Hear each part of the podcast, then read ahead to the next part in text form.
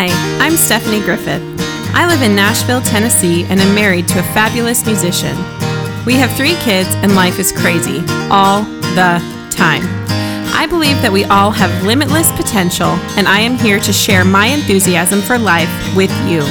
Stick around for some quick motivation and inspiration to take on your busy life. Let's get started.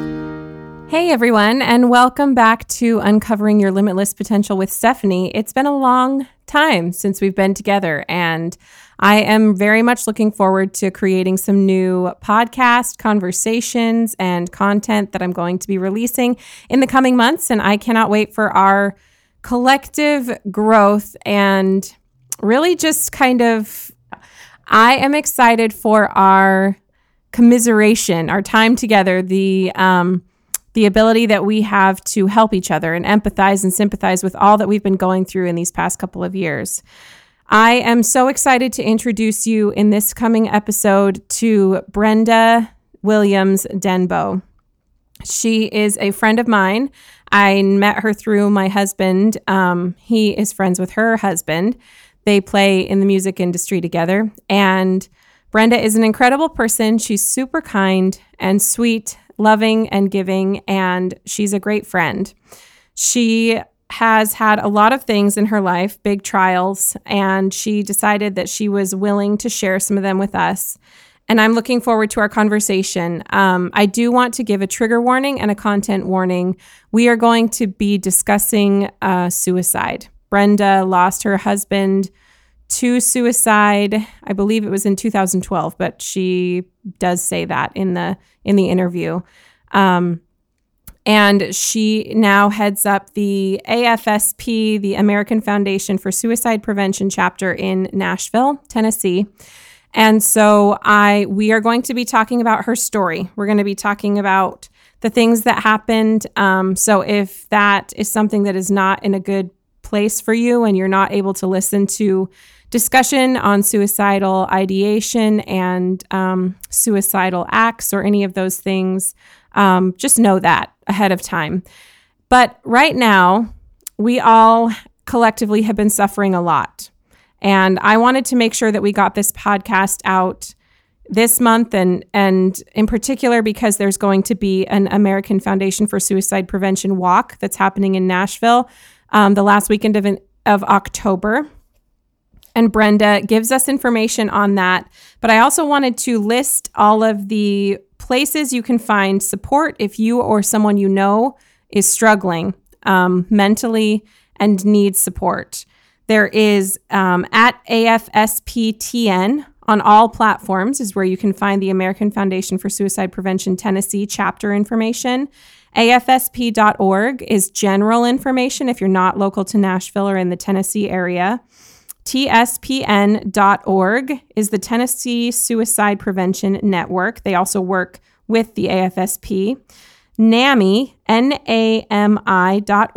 You can find support locally wherever you are through their website. There's also the DBSA Alliance, so dbsalliance.org, Depression and Bipolar Support Alliance. Um, I will put all of this information in the show notes so you can go there to get all this information as well. And Brenda is the uh, a board member of AFSP here in Nashville and afsp.org/tennessee is where you can look up that information. Also, the walk info is online as well. afsp.org backslash Nashville will give you the walk info or afsp.org slash walks, W A L K S.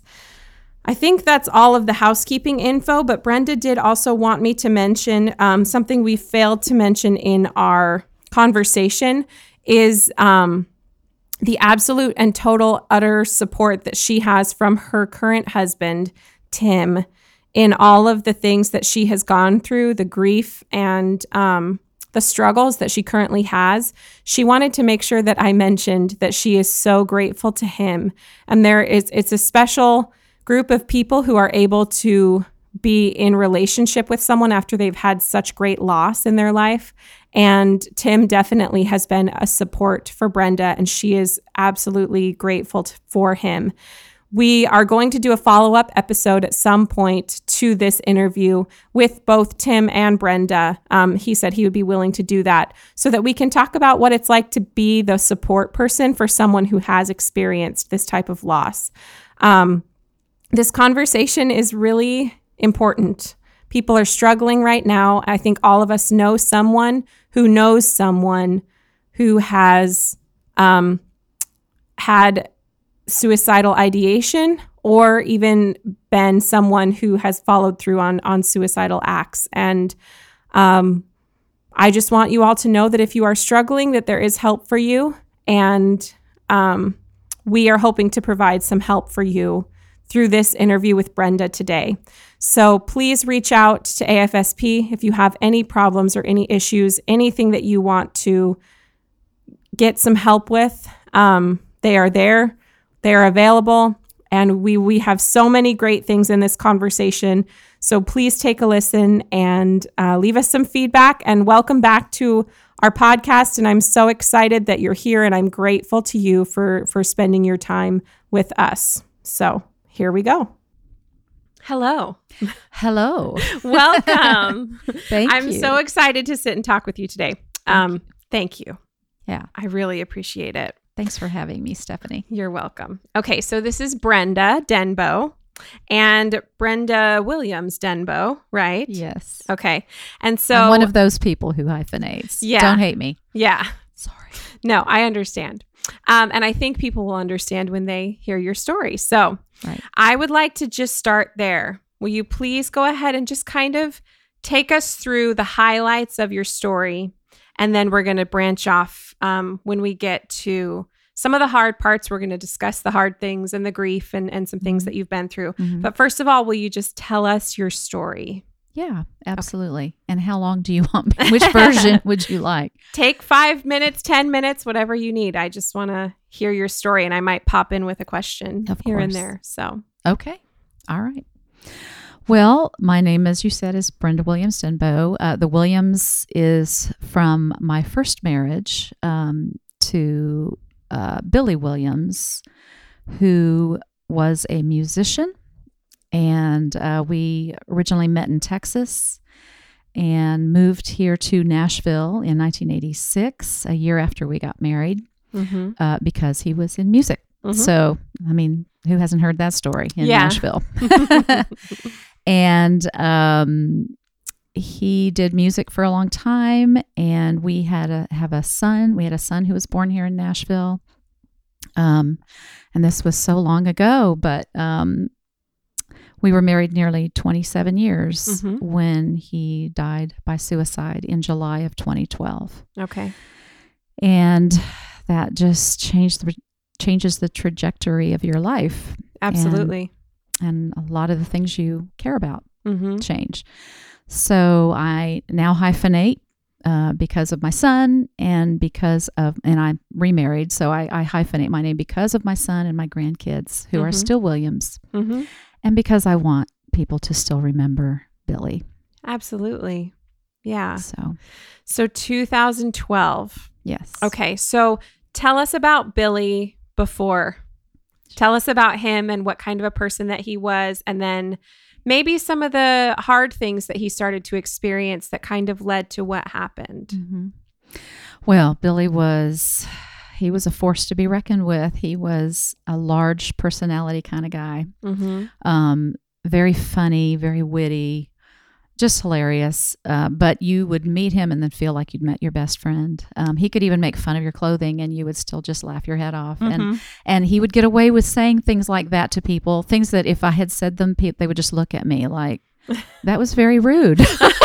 yeah. he could get away with it Uh-huh. somehow Mm-hmm. the delivery, I, sus- I suppose. Um, but he was, uh, I just like to describe him as a Renaissance man. He um, was a drummer um, and did Christian music for um, years, Mm-hmm. and also was a lighting director at one point in time for another Christian artist. Um, but then, you know, as music often does, it left. Um, the band broke up. That Mhm. whole story Mm-hmm.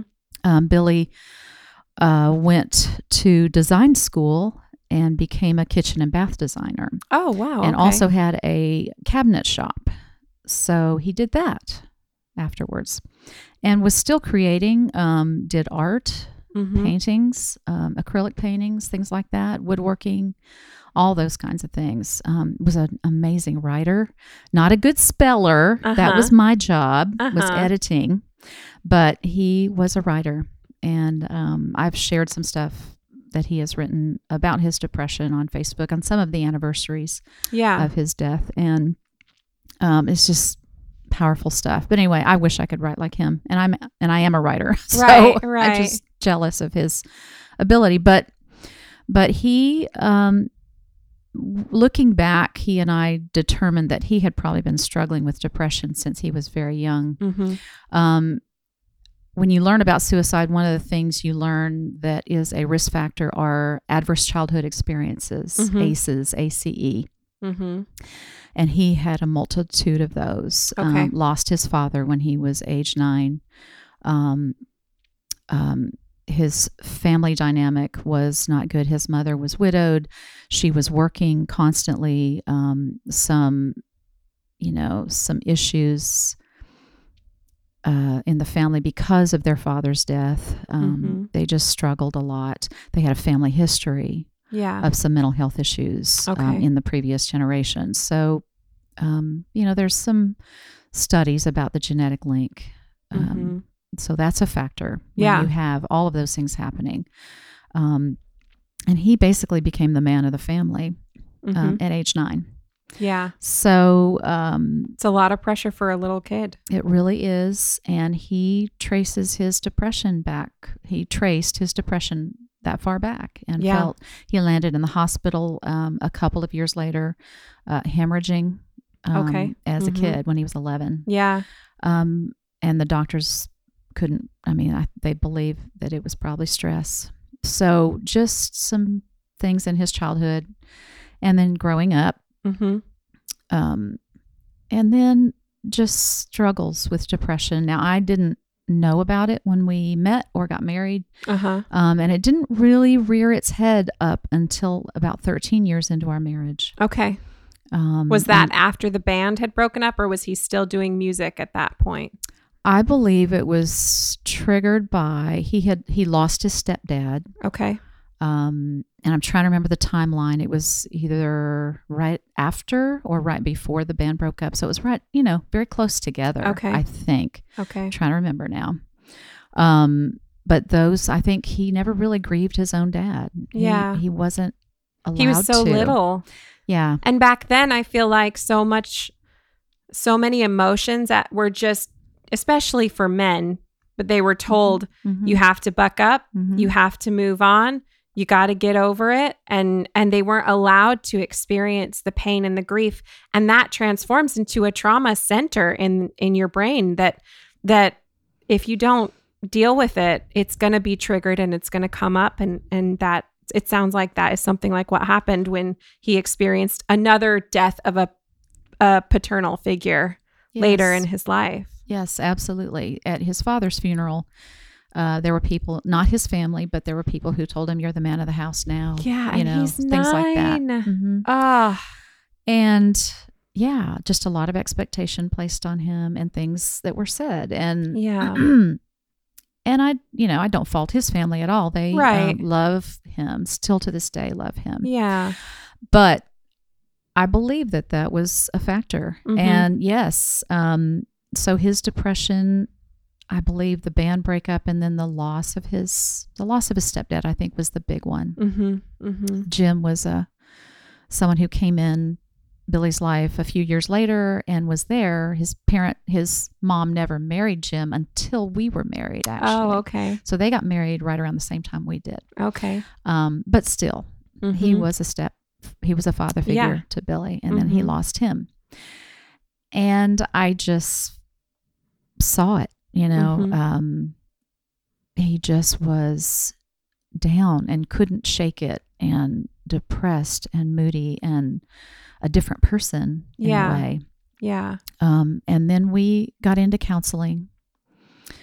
Um, we learned some tools Mm-hmm. and, you know, tried to work our way back. Yeah. And we actually did really well Mm-hmm. for about 10 more years. Mm-hmm. And then um, I'm just going to say the economy hit bottom about 2008, 2009. Yeah. He had to ultimately shut down the cabinet shop he was running and lay off five guys, Okay. five friends. Mm-hmm. And, you know, they, they kind of joked about it after he died. They told me that when Billy was telling them the bad news, he was the one crying and they were consoling him Yeah. when he was letting them go. Yeah. So, um, just that whole thing, even though, and this is the thing about depression, Mm-hmm. it skews your logic, your perspective is changed. Right. Um, it makes no sense to anyone but yourself, the, the Right. things you're thinking. Yeah. It lies to you. Mm-hmm. And so he was saying that it was all his fault, you know, and I would Right. send him article after article after article. Back then, everybody was It's filing happening bankruptcy. Everywhere. And yep. I just couldn't convince him that it was not him, that it, Yeah. he didn't do that. And he just, he never really recovered. Yeah. So that was 2010. And then two years later, yeah, we were Yeah. struggling, bumping along. Um, and the, you know, I was walking a tightrope just back and forth, worried about him, you know, but seeing nothing different in that particular day. Mm-hmm. Um, I went on to work and have my regrets about right. that. Of course, you know that's a whole thing you go through as a suicide loss survivor. The Right. woulda, coulda, shouldas, and the what ifs, Mm-hmm. and those can just knock you to to the ground. Yes. You know, um, but it's not conducive to healing, and it's not Right. conducive to um, recovering from that or helping anybody else. Right. So Yeah, I kind of want to shift. I'm glad we could talk about Billy because I like hearing about him, and I know he was a creative, and you've told me that before. And and um, I also do want to mention he did take medication off and on to help him with his Yes. depression. Is that right? Yes, he did. Okay. Um, wh- the first thing we did when when he um, started exhibiting these symptoms, I had seen a pamphlet at work for a girl I was working with who was struggling. She thought so. I opened it up and looked at it, and every symptom on the list he had. Okay. I brought it home to him. Yeah. So we made an appointment with a doctor, and that Mm-hmm. lovely doctor spent two hours with my husband. You know, that's unheard of. You know, Yeah.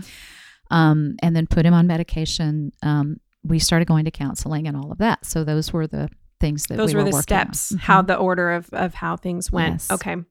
Yeah. Um I kind of want to shift to start talking about your grief journey. So, a loss like that, like you said. First of all, a loss of somebody no matter how it happens, when you lose someone that you love, it's devastating. And when you take it to, you know, the the situation where that person has taken their own life by suicide, um, it adds a whole other. It it comes with its own set of grief. It's its own set of of things you have to deal with, things you have to walk through.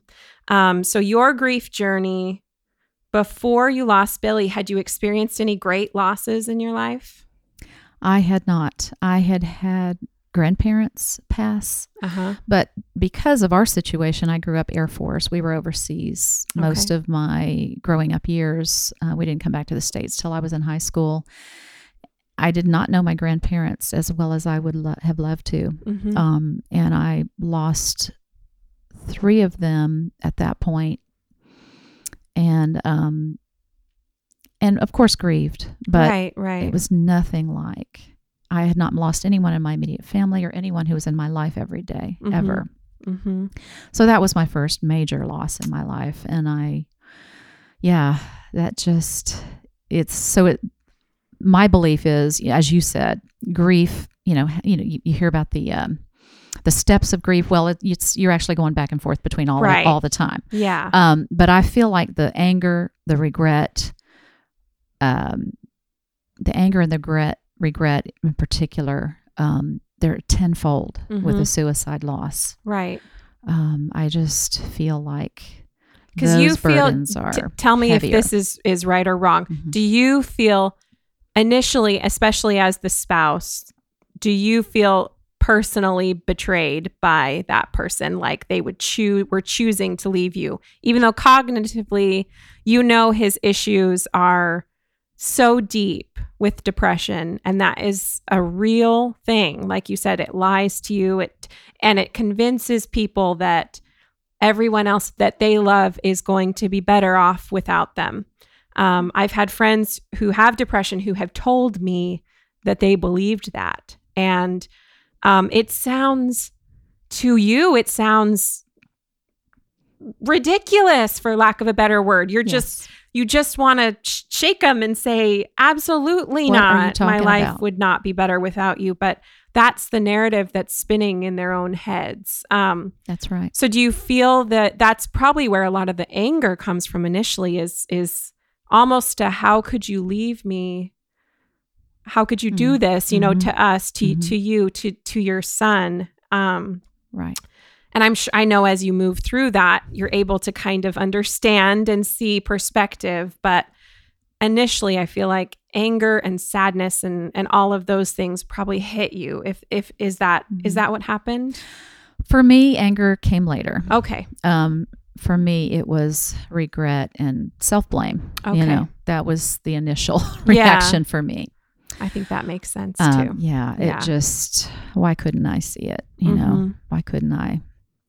And I had strangers come up to me and say, I just feel like I wish I could have done something or Yeah. said, you know, and I'm like, if you couldn't, Right, if I couldn't, how could you have? right, right. You know?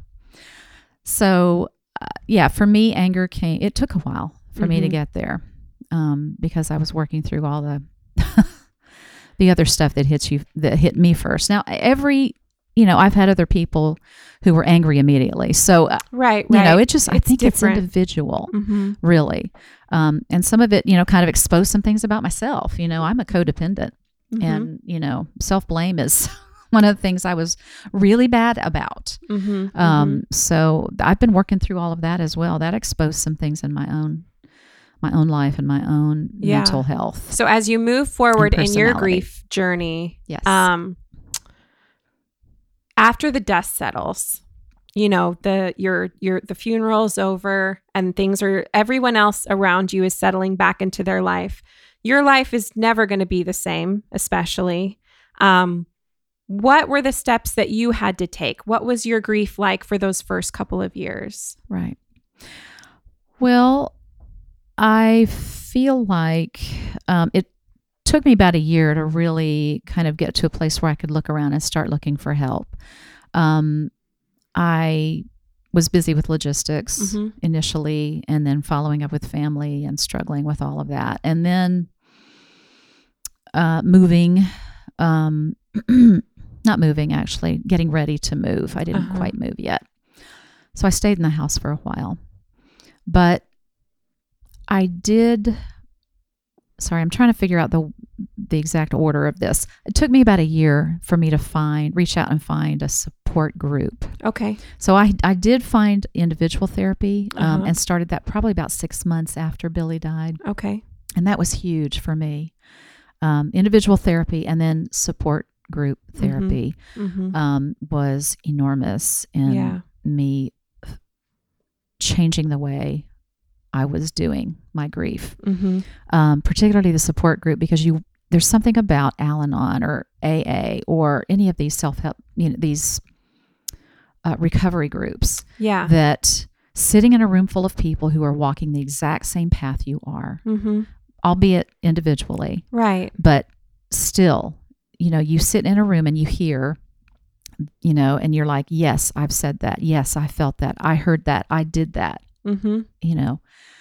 And then you hear about the things they did to help themselves Mm-hmm. and you you glean what you can. And they they tell you when you come to a support group like that, they say take take what helps you and Yeah. leave the rest. yeah mm-hmm. Um so that's what I did yeah and I learned so much from those other people. And then there were two ladies in particular who were um, suicide widows, we call ourselves. I Mhm. hope that doesn't offend anyone, but that's what we called ourselves. mm-hmm. And those two ladies helped me Mm-hmm. so much um, because once again, I felt a kinship and a kindred spirit with them in recovering from this loss and and even some of the things they told me about their husbands Yeah. and their deaths i was like yes yes yes yeah. so that helped just being in the same room as those people Community Mhm. is absolutely essential when you're going through recovery of any kind, grief recovery especially.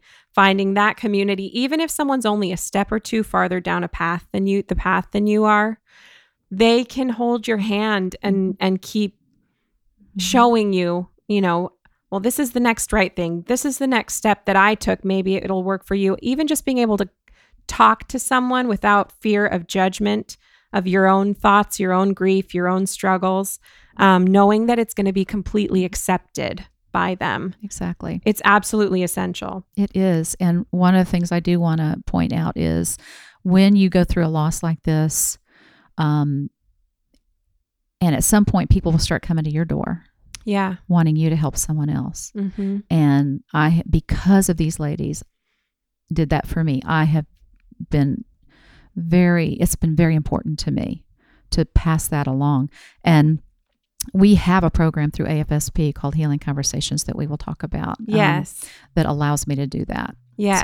So we can and that leads kind of into you mentioned earlier the different phases of grief and and now um even i've heard and uh, elizabeth kubler ross who came up with the five stages quote unquote of grief in her original research and her original writing she did not mean for them to be laid out as you go through one it's mm-hmm. over you move to the next one it's over and when you're done your grief is over. That's not how she laid them out but kind of that what society did was they took them and they said here are the five stages you're going to go through when you're grieving Right. and you're going to get to the end and it's like a magic Yeah. recipe like you're going to be done with your grief. And that's not what she meant at all. And i've i've even heard her quoted as saying that was so frustrating to her that her work Mhm.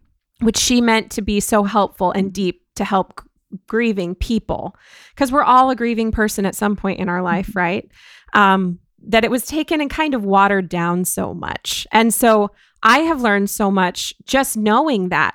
These are five phases that you're going to go in and out of you're going to move back and forward you're going to carry with you for the rest of your life because it's a turning point in your life right so you're on a new path when you've had a loss especially a loss like this um, your your partner, a loss of your partner. You're on a new path, something that you weren't envisioning. Right. And um, David Kessler, who worked with El- Elizabeth Kubler Ross, he was a protege of hers. He actually has added a sixth quote unquote stage, and that's channeling your grief into action Mm. and how that actually can be unbelievably healing Mm. for people who have experienced deep losses. Yes. And so that's going to steer us towards where I want to go next in our conversation, which you now have been working with the American Foundation for Suicide Prevention in Tennessee Yes. for how many years? I the year after Billy died, I went to my first Out of the Darkness walk Okay. in Nashville. Uh, signed up as a volunteer that that day. Mm-hmm. So since 2013, I've been a volunteer with them, and I joined their board, their their state board in 2015, Okay. and then became chair in 2018, 18, 19, 20, 19, 2019. Okay. Is it just referred to as the Tennessee chapter of the AFSP? We call it AFSP Tennessee. Okay. So Okay. AFSPTN. yeah. Well, and I wanted yeah. to um, just share from their website about the AFSP Tennessee chapter. Um, it says the grassroots work we do focuses on eliminating the loss of life from suicide by delivering innovative prevention programs, educating the public about risk factors and warning signs, raising funds for suicide research and programs, and reaching out to those individuals who have lost someone to suicide. As a part of AFSP's growing nationwide network of chapters, we bring together people from all backgrounds who want to prevent suicide in our communities. Families and friends who have lost someone to suicide, vulnerable individuals, mental health professionals, clergy, educators, students, community and business leaders, and many others energize our chapter. Absolutely. That's the work that AFSP is doing. So it's Mhm. about preventing Mhm. suicide loss. Mhm. So tell me about how working towards that goal for you has helped in your own grieving process? wow. I It's just an easy I question. think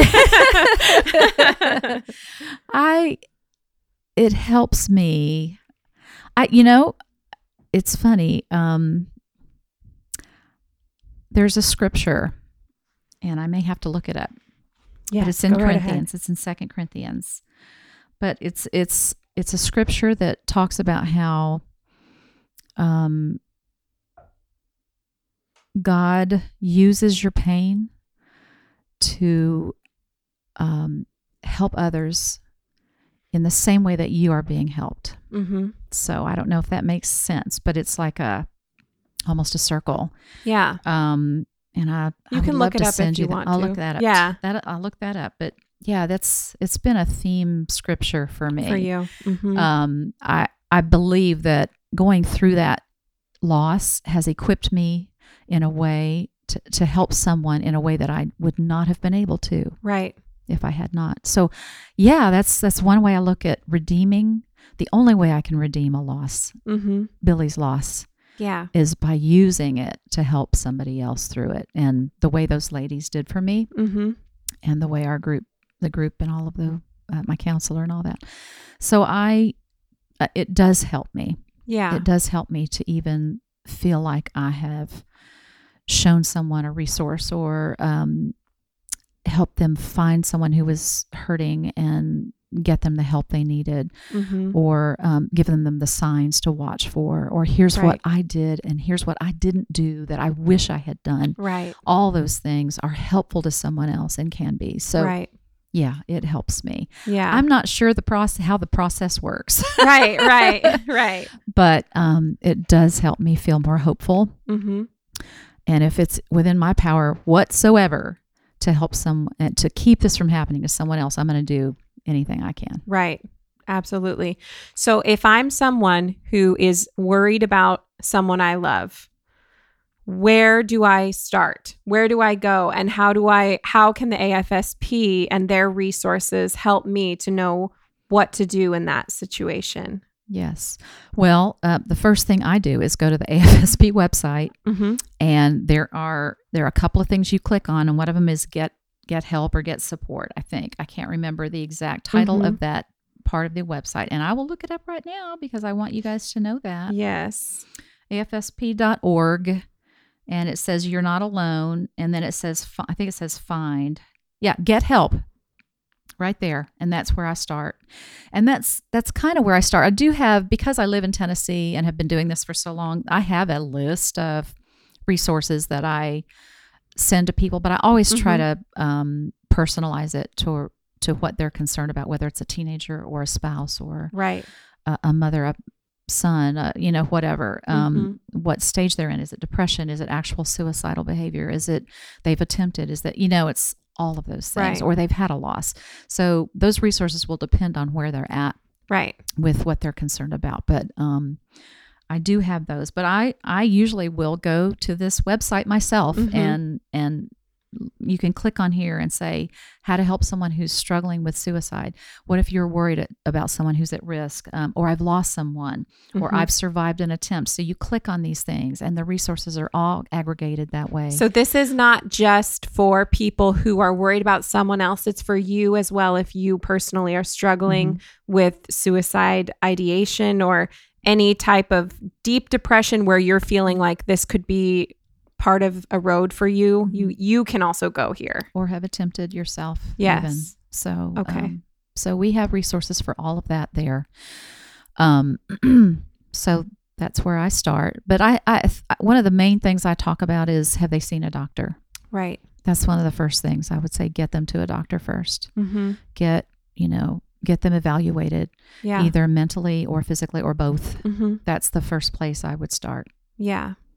Because everybody's journey with depression is not going to have one answer or even a hundred of the same answers. Like they are going to need to have that. In, it's an individualized thing. As individual as we all are, our depression is individualized. And so Yes. they need to be working directly with a Mhm. doctor Mhm. and other mental health professional who is going to be able to give them the tools that are going to work best for them. exactly.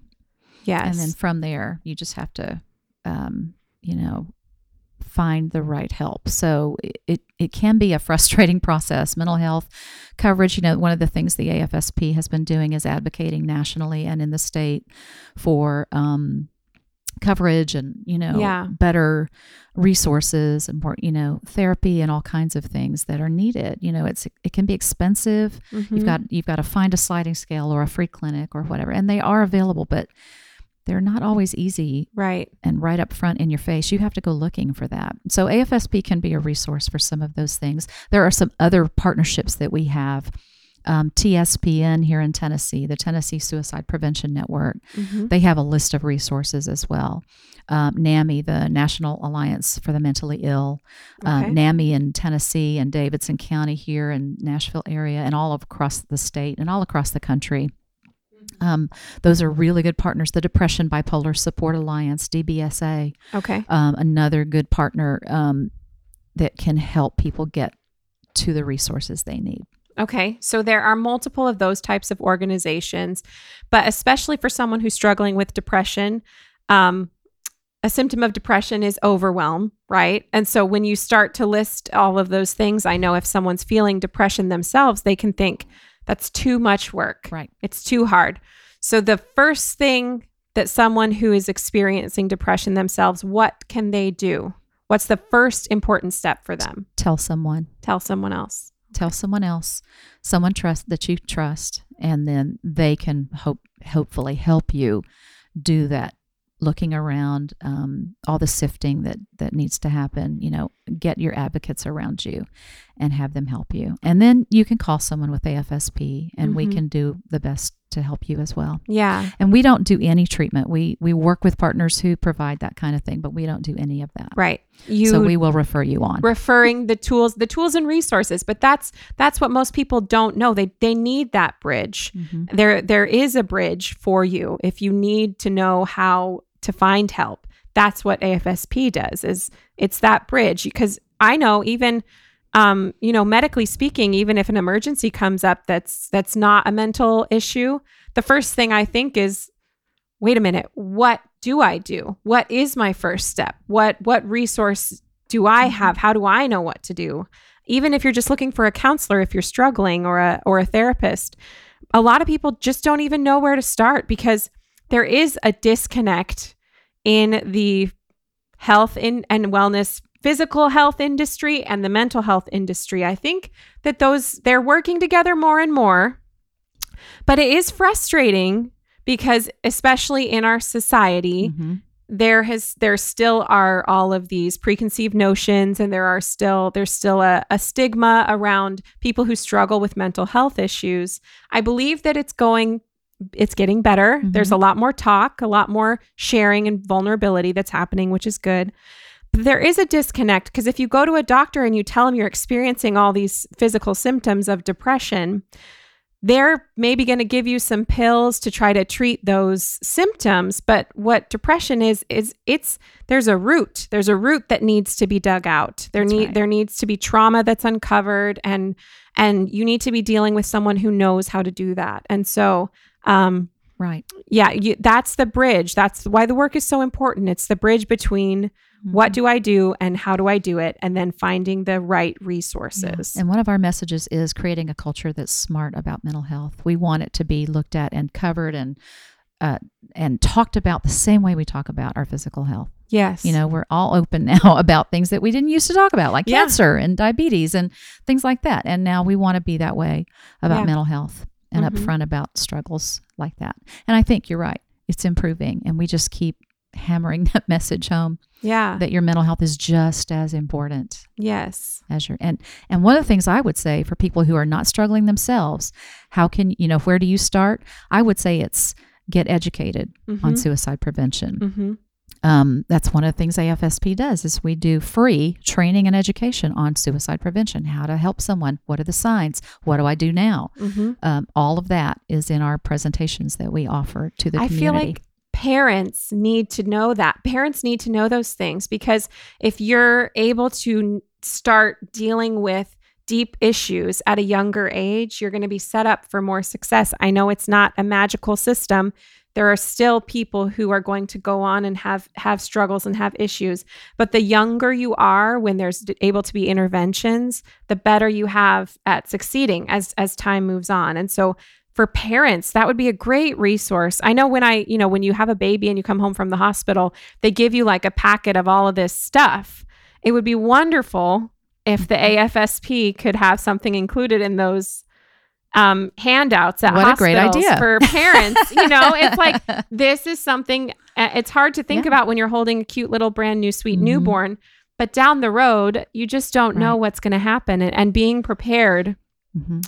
and having the tools in your toolbox as a parent, as a caregiver, as a leader, as a teacher, Mhm. um, you're able to turn around and, and say, I know what to do with this. Let's help you. Like, Right. let's help each other. And AFSP has a lot of resources for parents and schools and educators. Um, there's a whole section of our website with all of those things, including a model school policy. We have uh, training cla- and videos and, and presentations that we do Oh, for kids all the way up to adults, and then educators, um, faculty, staff, parents, parents and kids together. All of Mm-hmm. It. We have done every scenario. oh, that's great. Mhm. And there's such a, a, a focus right now on social and emotional learning in the schools. And, and I think that that goes along with it. That's really great. You mentioned, was it the healing circles or healing, healing conversations. conversations? So tell us about that. What are those? Yes, that's one of our programs uh, where we offer support to suicide loss survivors. Um, and basically, it is a program where um, if you have lost someone to suicide, it, it could be a fresh loss or it could be something that's in your past that has just come up and started Yeah. troubling you again. Um, you reach out through our website, um, or I can, you know, give that information now. Yeah. But it's um, basically a peer program. Mhm. So what you'll do is contact our Healing Conversations coordinator. Mhm. Um, they will pair you up with a vol- trained volunteer who Okay. is a loss survivor themselves, Okay. who is has had a loss similar to yours. Okay. So if it's a spouse, they'll try to uh, get you pair you up with someone who's had a spouse loss, like like me. Yeah. I'm the one they call Mhm. when someone has lost a spouse or Okay. a partner.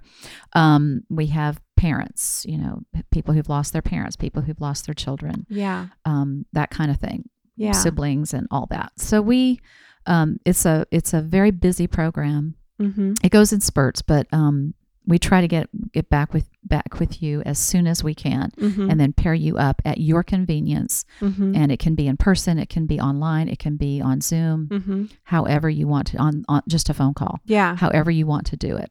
We prefer in person because we feel like that um, feels better.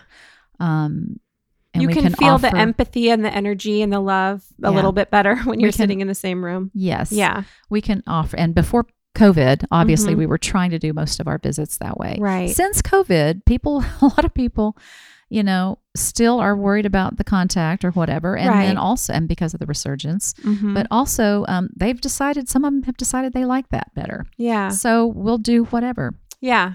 Whatever's And- comfortable. Yeah. So that's a program I'm a volunteer for, and we have a really good team here in Tennessee, and and it's available nationwide in every Yeah. state. Okay. And you can find that, the healing conversations, through the AFSP website. Yes, and I'm going to look that up while um while we talk. Um, yes, it's actually on Get Help, and it's I've lost someone is the um. Mm-hmm. Hang on, I hit the wrong thing. The link. Yeah, Okay. I hit the wrong thing. That's Get okay. Help. I've lost someone right here. I'm looking at. I'm I'm working this website, you guys. Yeah. Healing Conversations is the first thing that comes up. okay. So you would hit the Healing Conversations link, learn more, and then go down to your state. Okay. They have contacts. So you would complete the form either online or you'd reach out to a local coordinator, find a coordinator. So you have two options there. You can either complete the form online and then the national office will route it to the right place. Okay. Or you can look for a local coordinator on Mhm. this website, find them and contact them directly. Okay. So that's That's really good to know. That Yes. is that's really good to know. It's interesting. Um so my dad lost his best friend uh to suicide This was before I was born. Um, and my dad's a very stoic personality doesn't doesn't talk a lot is, and when he does it's not usually some super emotional although as he's gotten older it is more emotional you know but yeah. i remember growing up just hearing him talk about his friend um, and my dad's name is is mike and his friend's name was also mike and mike was my dad's best man when he married my mom Oh. they were high school best friends. And just a few years after my parents got married, um, he- Mike struggled with depression and, and he he took his life. And um, but I was in college when my dad came to pick me up one one summer before I was coming home um, for the summer, and he took me to the cemetery so we could go and visit uh, Mike's grave. Mm.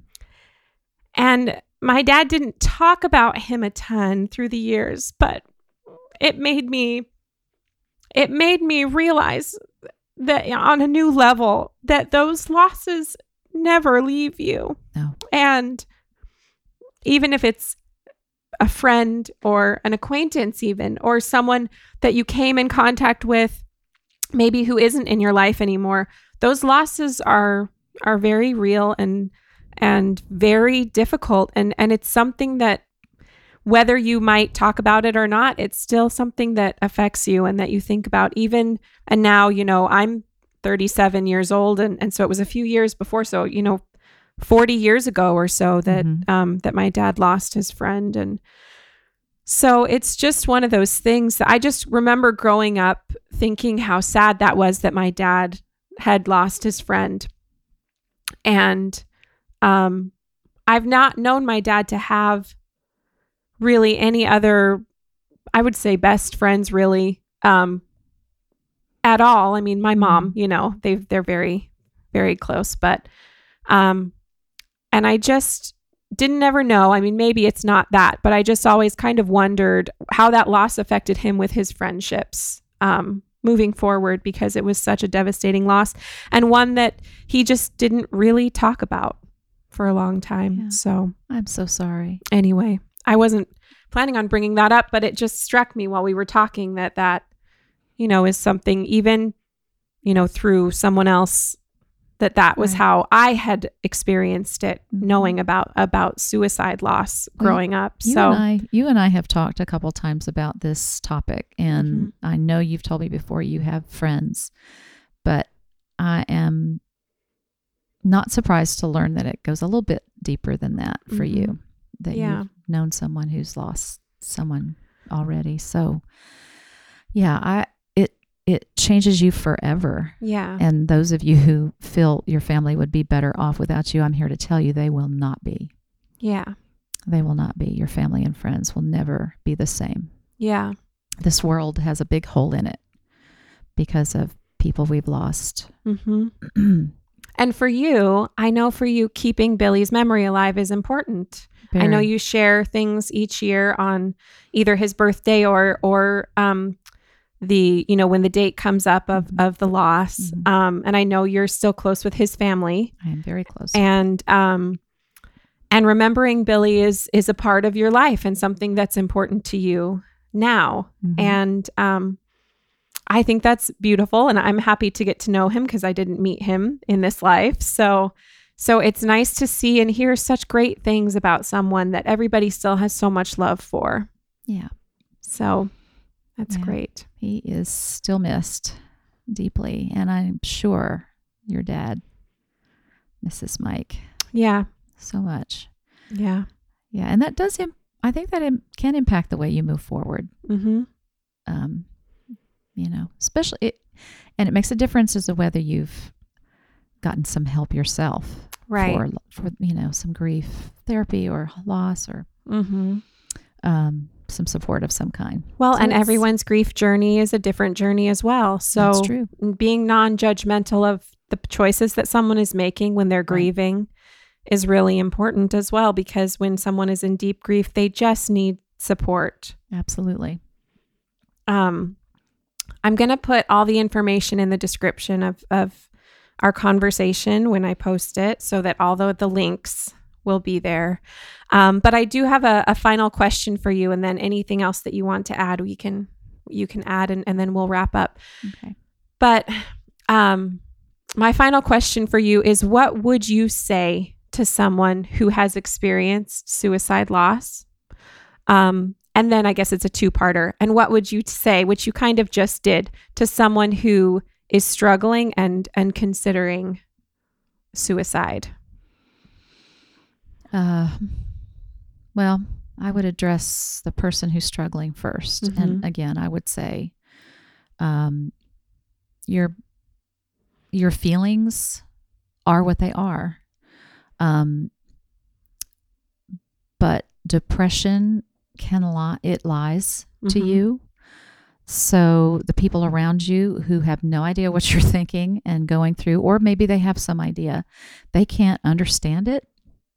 Um, it makes sense to you, perhaps, Mm-hmm. but um, the truth is, is that you are loved, you are needed. Mm-hmm. We need you in this world.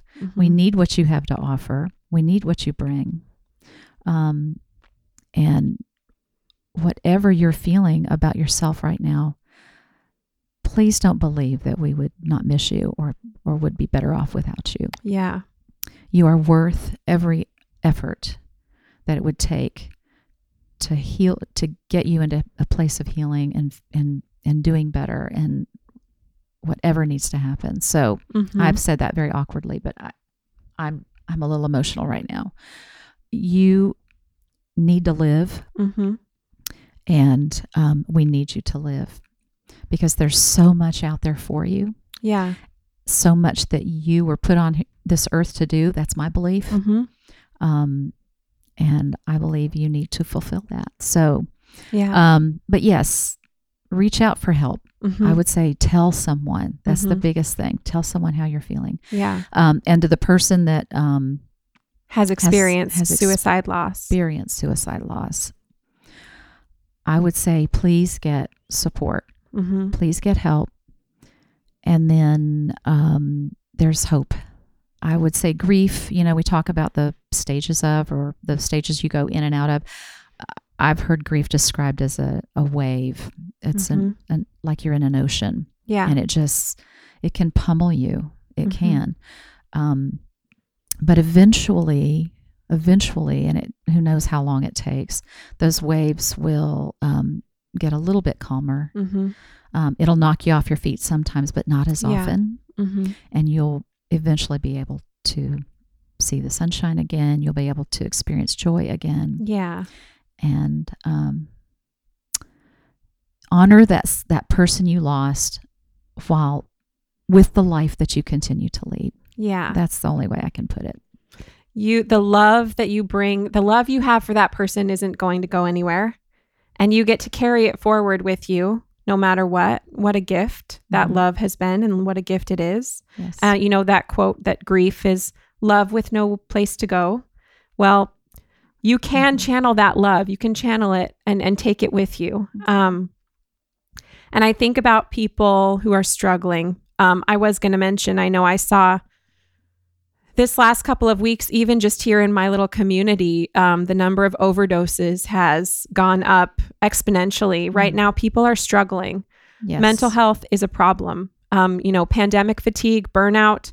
Everyone is experiencing these things, and it's real. It's Mhm. real. The the the loss we all have experienced, um, whether you've personally lost someone to COVID or not, um, we all are experiencing societal losses. We are experiencing the heaviness of the world that we're in right now. Mhm. And I just saw, I read an article in our, our local paper that overdoses in my little community, not Nashville, Donelson, my community, Mhm. um, have are are have gone up like 35 45% in the last 2 weeks. Like these are recent numbers. And they're encouraging anyone who is using alcohol drugs um, to don't use alone re- reach out you know and if you're struggling me- with your mental health to please tell someone and and get some help because there are resources here in our community. Yes. um, and you know, you read things like that, and all I can think about is each of those individual people. Um, not all of those overdoses were fatal, but but a few of them were. Um, but also encouraging people to check on each other. Yes. Let's just remember to reach out to our friends. And sometimes people are struggling who don't look like they're struggling. right. Um, you know, you and Billy have what some would consider on paper would have considered, you know, a pretty normal, very happy life. Mhm. And it was filled with all sorts of ups and downs and things just like everyone's is. But, um, and you had struggles, but it's hard to know sometimes when someone is struggling and how bad their struggles are. And then at the end of the day, I also just wanted to mention this. Um, we can't control other people's choices. We can do everything possible to love and support someone, Right. and they still might choose a suicide um, path. Yes. Matt, my husband, lost a friend a couple of years ago to suicide. Um, and we went to his funeral, and he was so loved. He was so loved. Right. But his struggles had ta- had taken over his life, and um, nobody was surprised when they heard that's what happened because his struggles had been pretty apparent. But people were trying to help him, and and sometimes people won't be helped. And I just needed to mention that because I think there can be a lot of guilt that people carry. Yes. Um, if you have someone you love who chooses that path, it is not your fault. No. Um, That's an important message to deliver as well. yeah. Thank you. So, do you have any final thoughts or anything you feel is important that you want to share? No, I I think you have touched on the main points. Um, Okay. These last two, especially. Um, yes. Um, a suicide loss is not your fault. Um, you can go there. I can certainly uh, make myself go there, but Right. it is not. That person had a will and Mhm. a mind, and they chose. Um, no matter what was going on around them, or who was loving on them, or supporting them at the time, and and for goodness sake, my husband knew, Right. you know, in his, even I think, anyway, I, I, sorry, I'm a little verklempt right now, No. but I, I think that is an important message for sure, Mhm. just as important as what I said for sure. Thank you, Stephanie, Yeah. for, for mentioning that. Um, yes. Yeah. No, that's great. Um, the other thing too is just there's love, and you are you are worthy of love and belonging and life. Everyone here on earth is worthy of life and love and belonging. Amen. And um, so if you're grieving or if you are struggling, we all go through bo- all of those things, both of those things at different points in our life. Absolutely. We can repeat that to ourselves every day. We are worthy of love, we are worthy of life, and we are worthy of belonging. That's right. And there's hope and there's possibility for those things to happen. That's right. So, I believe it. well, thank you for sharing your story. Thank you, Stephanie. I really letting me. appreciate it. appreciate you. yes. Thank you so much for tuning in today. I am so happy to have you here with me. If you enjoyed what you heard and want to hear more, please subscribe and leave a comment so we can work together in uncovering our full potential.